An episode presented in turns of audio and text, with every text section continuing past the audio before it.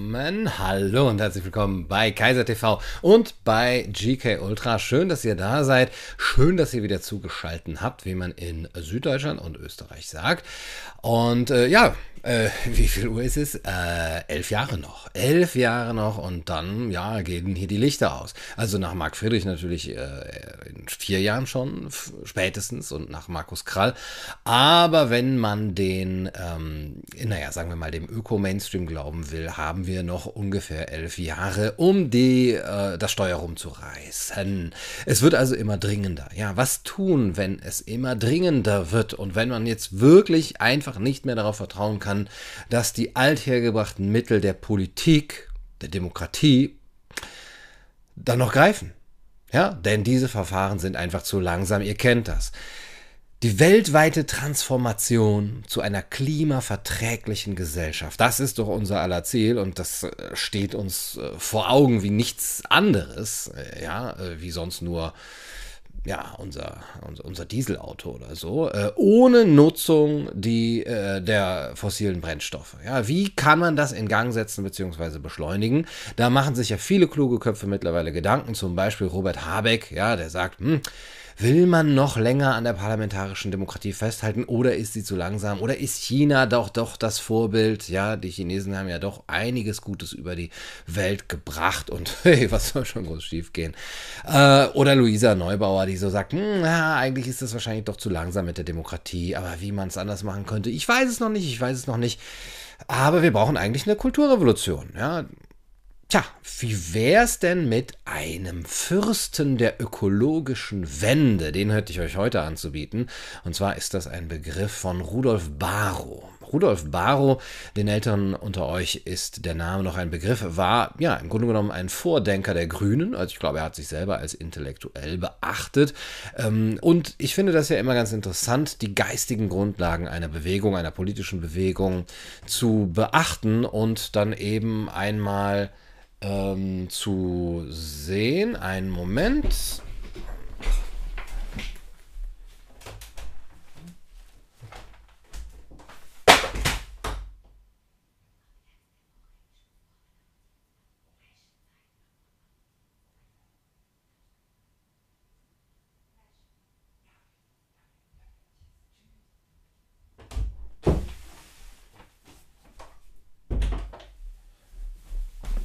Tja, wenn die Welt einruft, ihr kennt das, ihr kennt das.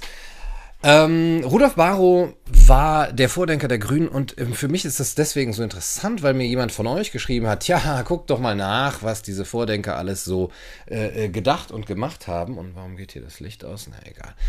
Ähm, denn man kann natürlich äh, immerhin eine gewisse Konsistenz an Grundgedanken daran erkennen, wenn man weiß, aus welchen ähm, welche Ursprünge sie haben. Ja, der Fürst der ökologischen Wende, ein Fürst, das klingt ja wie ein grüner Evola wollte ich jetzt schon sagen. Äh, tatsächlich hat Rudolf Barrow eben auch Gedanken von Julius Evola aufgenommen und eben den Gedanken des grünen Adolf. Das ist ein direktes Zitat vom November 1990. Eigentlich ruft es in der Volkstiefe nach einem grünen Adolf. Rudolf Barrow 1990 in der Volkstiefe. Da hört ihr schon, wie interessant es doch ist, wie sehr die Grünen und die Rechten, die Neurechten, miteinander verwoben sind. Ja, man sagt ja oft, ähm, man ist so weit links, dass man schon rechts wieder rauskommt. Und bei Rudolf Barrow ist im Grunde genommen genau der Punkt, wo sich diese beiden Bewegungen getroffen haben. Ein ganz, ganz, ganz sozialistischer, linker, ähm, ökologistischer, äh, grünen Vordenker, der sich dann äh, eben den Gedanken eines grünen Adolfs angeeignet hat und äh, auch eben eines, äh, einer, einer ganz großen Transformation der Gesellschaft aus dem Geist aus des äh, deutschen Volkstums. Ja? Und hier Ökologismus, Sozialismus und äh, völkischer, ja sogar Rassismus, äh, völkisches Neuheidentum, völkische Spiritualität miteinander verbunden sind. Wer war Rudolf Barrow? Äh, DDR-Dissident, was genau wie bei äh, Sacharow äh, ihm natürlich auch im Westen bis heute einen, einen guten Ruf eingetragen hat. Ja, Rudolf Barrow ist durchaus nicht für diesen Begriff, wir brauchen einen grünen Adolf jetzt irgendwie verpönt. Im Gegenteil, bei Wikipedia in seinem Eintrag findet man den Begriff gar nicht. Ähm, Grünen Mitgründer in den 80er Jahren, Vordenker der Grünen, seit 1982 im Beistand äh, des Bundesvorstandes, äh, Beisitzer des Bundesvorstandes. Und er hat einige Bücher geschrieben, also als Publizist, die Alternative vor allem 1977, Logik der Rettung, äh, 87, aus der ich gleich auch einiges zitieren werde. Oder zum Beispiel Elemente einer neuen Politik zum Verhältnis von Ökologie und Sozialismus 1980. Ja, da sehen wir schon direkt den Ökosozialismus, die Wurzeln der Ökobewegung im äh, Sozialismus äh, dann in, im deutschen Sprach. Raum. Im Sommer 1985 trat Barrow aus der Partei Die Grünen aus und nach der Wende, ja, da zog er nach Ostberlin und wollte sich dafür einsetzen, dass die DDR ihre Autonomie behält. was soll schon groß schiefgehen? Und äh, eben, ja, was, was war gut an der DDR? Der Primat der Politik über die Wirtschaft. Ja, der hat ja zu viel, viel Gutem geführt, wenn die Politik mal richtig jetzt der Wirtschaft sagt, wo es lang geht. Ähm, viele äh, Ostdeutsche können da heute noch ein Loblied drüber singen. Die Alternative von 1970 1977 war äh, eins seiner bekanntesten Bücher, wo er im Grunde genommen sagt, ja, der Kommunismus, mh, der wurde nur noch nicht richtig durchgeführt. ja, wer, wer, hätte es gedacht? Äh, er hat irgendwie nicht dazu geführt, äh, zu dem, was man sich so erhofft hat als äh, Kommunist, sondern man hat eigentlich den Kapitalismus mit oberflächlichen Veränderungen weiterhin fortgeführt. Also man muss es nur mal richtig machen, man muss den Kommunismus mal richtig durchführen, dann hat man auch nicht die ganzen Probleme wie im real existierenden Sozialismus, die er tatsächlich gesehen hat, sogar in Nordkorea, wo er hingereist ist, ich glaube in den 80er Jahren auch gesagt hat, in Korea ist in Nordkorea ist schon viel, viel, viel gut. Hm, es könnte eventuell kritisch werden, ja, so, äh, man muss aufpassen, aber hey, er hätte noch immer Jote Jange, ne, wie man in Köln sagt. Ähm, und im Grunde genommen hat er schon früh eine sozialistische Kulturrevolution äh, gefordert. Ja, aber uns äh, treibt natürlich die Frage um, wie kriegen wir jetzt diese große Transformation endlich hin, von der alle reden. Es genügt nicht, sagt Barrow, Machtstellungen in der Gesellschaft zu erobern, sondern man muss versuchen, eine Wende im Denken der Menschen herbeizuführen. Oh, höre ich da etwa Metapolitik? Höre ich das Wort vorpolitischer Raum?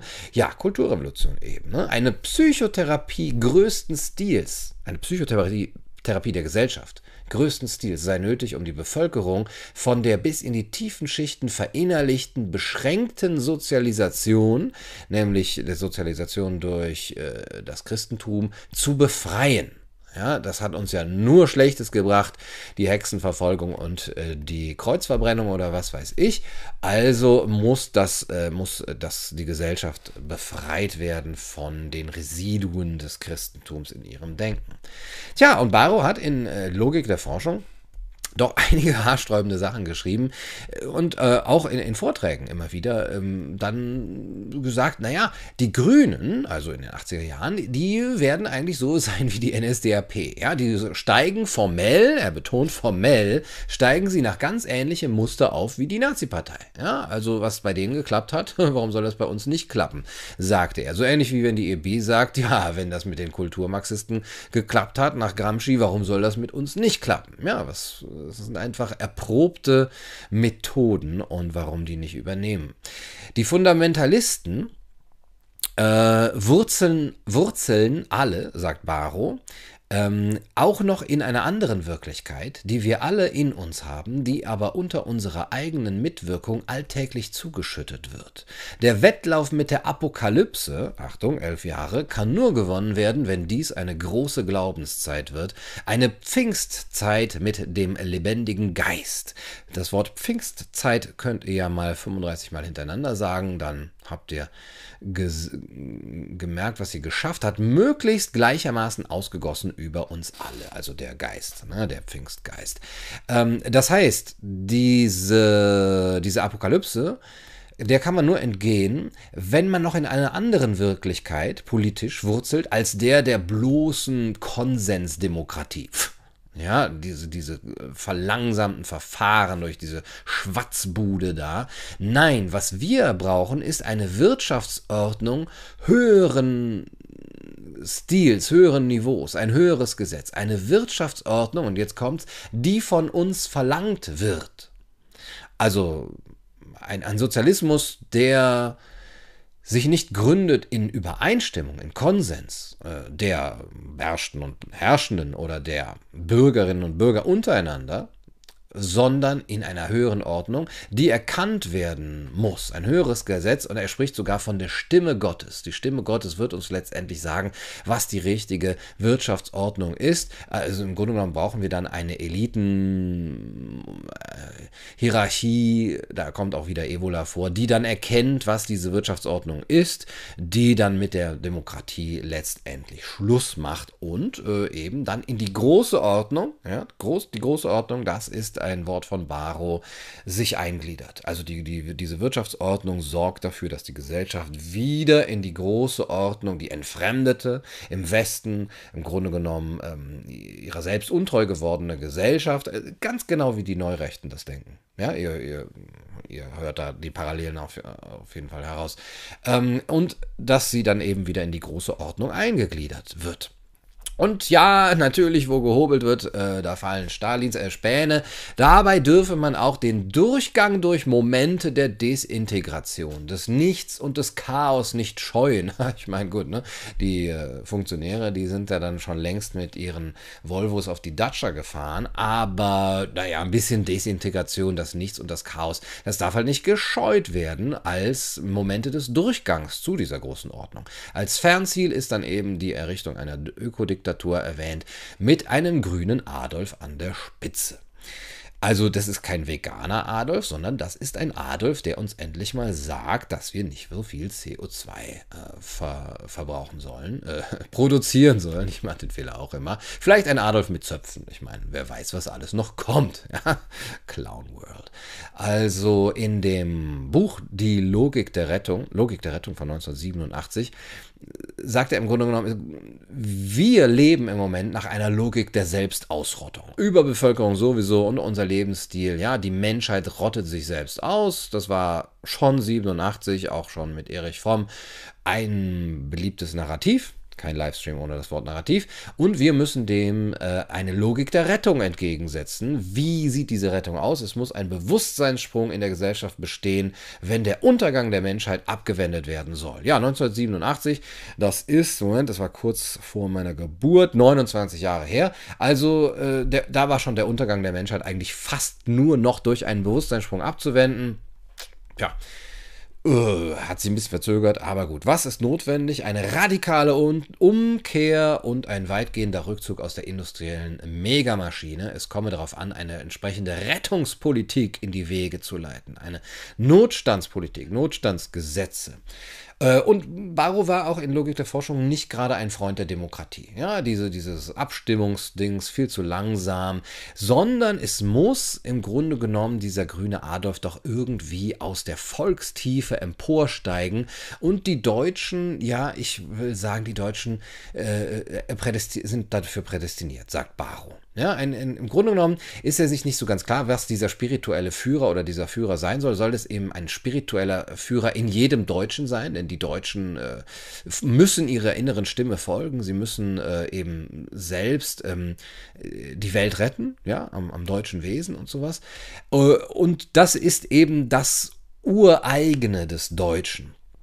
Ach, da habe ich letztens so ein schön, schönes Zitat bei Helmut Plessner gelesen. Ach, das schreibe ich euch gleich einfach in die Kommentare. Da sagt er auch was Lustiges über das Wesen der Deutschen, aber natürlich kritisch. Ja, das Wesen der Deutschen, also im Grunde genommen so wie Alain de Benoit sagt, Wesenheiten mit eigener Persönlichkeit äh, sind die Völker und äh, die Deutschen äh, zeichnen sich natürlich eben durch äh, mangelnde, mangelnden Humor oder mangelnde Tempolimits auf der Autobahn aus. Ähm, die kulturellen Merkmale des Volkes können auch nur von seinen angestammten Mitgliedern wirklich erlebt und seelisch nachempfunden werden. Das ist von Barrow nicht, sondern das ist von irgendeiner IB-Organisation, Kontrakultur Halle. Äh, ja, also nur äh, so viel dazu. In seinem Hauptwerk Logik der Rettung sagt er im Grunde genommen, tja, 1933, also war das wirklich so schlimm? Ja, er sagt, war es kein Gedanke verwerflicher als der an einer Neues 1933? Gerade der aber kann uns retten, wortwörtlich. Also der Gedanke an ein Neues 1933. Die Ökoparksbewegung ist die erste deutsche Volksbewegung seit der Nazi-Bewegung. Sie muss Hitler miterlösen. Die Nazi-Bewegung war unter anderem auch bereits eine erste Lesung der Ökologiebewegung.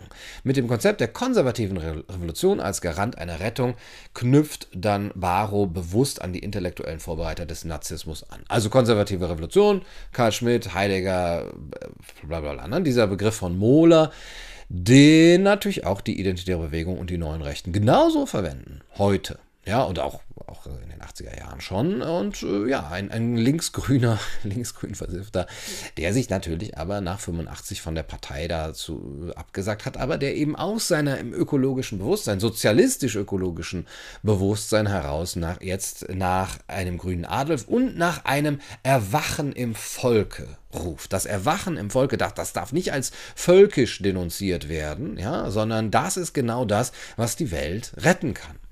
Äh, das Völkische kann ähm, kann, ja, äh, am, am, deutschen, am deutschen Wesen, das, das deutsche Vermächtnis, ja, das liegt in seiner Geistestradition, die der des Sozialismus oder auch nur der Aufklärung entgegengesetzt ist, unserem eigenen Traum folgen sollten wir, sagt Barrow. Und äh, ja, was soll man mit dem deutschen Vermächtnis machen? Man sollte die braunen Anteile am deutschen Wesen wieder freisetzen. Ja, was soll schon schiefgehen? Äh, und er, er, bezieht sich dann sogar auch auf den Begriff Furor Teutonicus. Ja, der Furor Teutonicus, dieses ja dem deutschen Wesen so sehr angestammte, äh, aggressive, äh, aus sich heraus platzen sozusagen, wenn er dann mal wirklich genug hat. Ihr kennt das.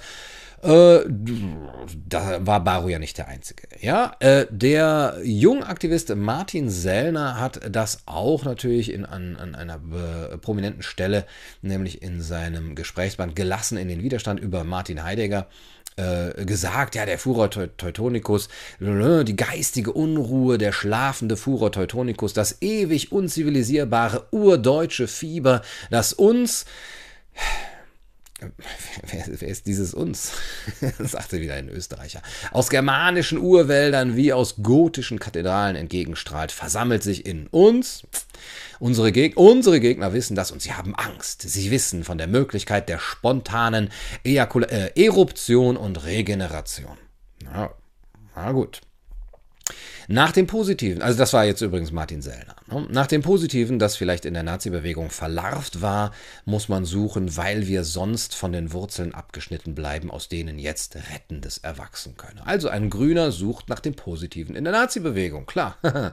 Ähm, und er kritisiert auch die Antifaschisten. Ja, die Antifaschisten, die sind im Grunde genommen äh, zu feige gewesen, zu fragen, welche Kraft hinter der braunen Bewegung stand, nämlich eine ökologische Kraft. Es äh, gibt ja auch, soweit ich weiß, ein Video von Martin Sellner über die ökologische Frage, die Endlösung hatte ich schon fast gesagt, der ökologischen Frage. Und natürlich äh, fragt man sich auch eben von rechts, ja, wie kann man äh, denn jetzt eben dieses Problems Herr werden, der, des, äh, der, äh, der Umweltverschmutzung oder sagen wir mal der Naturverschmutzung. Da, also die Linken, das habe ich ja schon mal gesagt, die kritisieren an der IB oder an der neuen Rechten eben nicht das Antikapitalistische, nicht das Etatistische, nicht das Antiliberale, auch nicht das in der Wurzel Totalitäre, weil sie, ne, Balken im eigenen Auge und sowas. Äh, aber, und jetzt kommt dieser Gedanke von Baro hinzu, oder das schließt sich jetzt an Baro an, sie, oder das schließt sich an meine Lesung von Baro an, auch nicht das Spirituelle ja, was, was die Neurechten ja auch haben, das Neuheidnische, dieses Spirituelle, dieses, die, das Volk als Wesen, als Essenz, als, äh, als, als Ganzheit, das, ein, äh, das uns ein, vor einen Auftrag stellt, ja, dieses geradezu metaphysische, ähm, auch des Volksbegriffs. Ähm, die Linken kritisieren auch das oft nicht, meines Wissens, weil sie eher darauf hingehen, aus guter 68er Tradition, dass der Faschismus aus dem Kapitalismus entstanden ist, beziehungsweise dass der Kapitalismus den Faschismus hervorgebracht hat, beziehungsweise dass Faschismus und Kapitalismus die genetisch miteinander vermengt sind, um das so zu sagen. Oh, das Problem ist, heutzutage kann man das nicht so gut sehen und den Neurechten oder der IB vorwerfen. Ja, die, ah, das sind alles Kapitalisten, weil sie sich ja selber eben auch ge, äh, äh, dezidiert gegen den Kapitalismus stellen die, die Neurechten, und sagen, ja, die Konzerne, die Kapitalinteressen, der Liberalismus, die machen unsere Gemeinschaften kaputt, zerstören Heimat und Tradition für den Konsumismus, um den Bürger zum Kunden abzu, äh, fertigen, auf einen, einen, einen bloßen materialistisch-konsumistischen Kunden zu reduzieren. Äh, da kann man jetzt eben nicht mehr die, äh, die klare Verbindung von Kapitalismus und Faschismus sehen. Deswegen können die Linken auch hier das spirituelle, neuheidnische oder metaphysische der Rechten nicht ähm, äh, kritisieren. Ja, ein grüner Adolf, der uns sagt, wie die, der uns diktiert, wie die Gesellschaft auszusehen hat, äh, der, der, uns mal sagt, äh, was nicht links ist, sondern logisch, ja, und äh, der uns mal was verbietet. Ja, vielleicht äh, ist das auch eine große Entlastung für uns. Ähm, kann ja schon sein, ne, dass der Mensch da so auch ein bisschen darauf angewiesen ist, die große Freiheit, von der mich Michael Holm in Tränen Lügen nicht äh, äh, spricht, äh, auch äh, eben ja irgendwie wieder einzuhegen. Ja, was wirst du tun mit deiner Freiheit, die dir, ein, die dir jetzt so kostbar erscheint? Ja, was wirst du tun? Ja, vielleicht uns einem grünen Adolf anzudienen. Ja, und die Linke, sagt äh, Baro, hat nur davor Angst, also in den 80ern, ähm, hat, hat davor nur Angst in den 80ern, anstatt zu begreifen, dass ein grüner Adolf ein völlig anderer Adolf wäre als der bekannte, sagt Baro. Ha, endlich mal ein anderer. Man muss Adolf nur mal richtig umsetzen. Ja, Im Grunde genommen wurde Adolf nie richtig umgesetzt. Das hat Baro gesagt. Ähm, und ja, ist das jetzt, wer soll das sein? Ja, ein Mann, eine Frau, ein Mädchen mit Zöpfen, eine Struktur, ein spiritueller Gedanke. Mm, mm, mm. Er sagt, das ist das deutsche Moment in dieser grünen Bewegung, dass es die Frage nach einer Struktur ist. Der grüne Adolf ist vielleicht nicht unbedingt mehr ein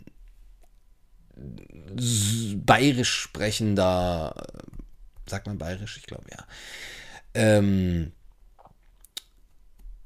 ein, ein, ein Mann mit, mit, äh, Schnur, mit Schnurrbart, sondern es ist eine Struktur. Der grüne Adolf ist eine Struktur.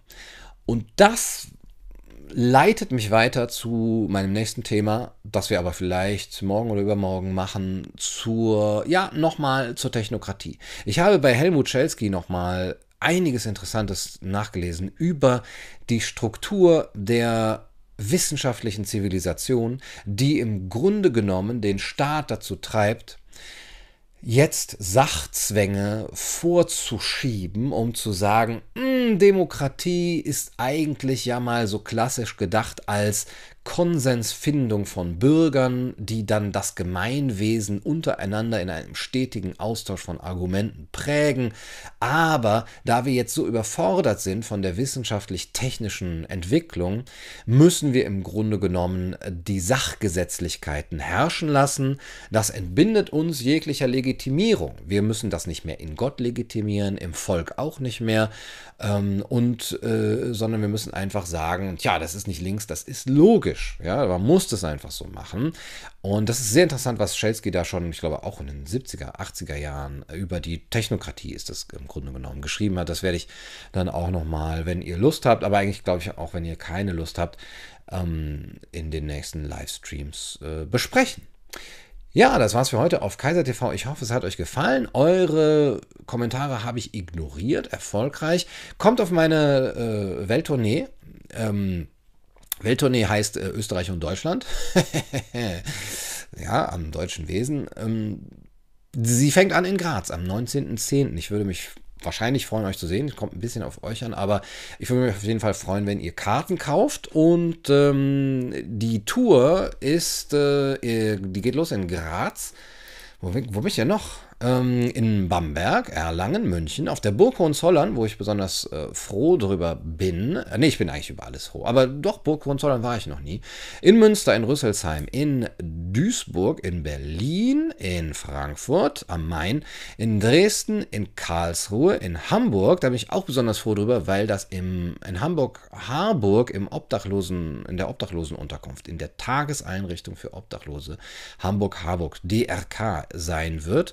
Kommt also dahin in Unterschleißheim, in Hannover, in Weilheim, in Oberbayern, in Taufkirchen an der Filz, in Gera und äh, in Köln. Ja, in Köln am Nikolaustag. Und da würde mich äh, es sehr freuen, euch da zu sehen.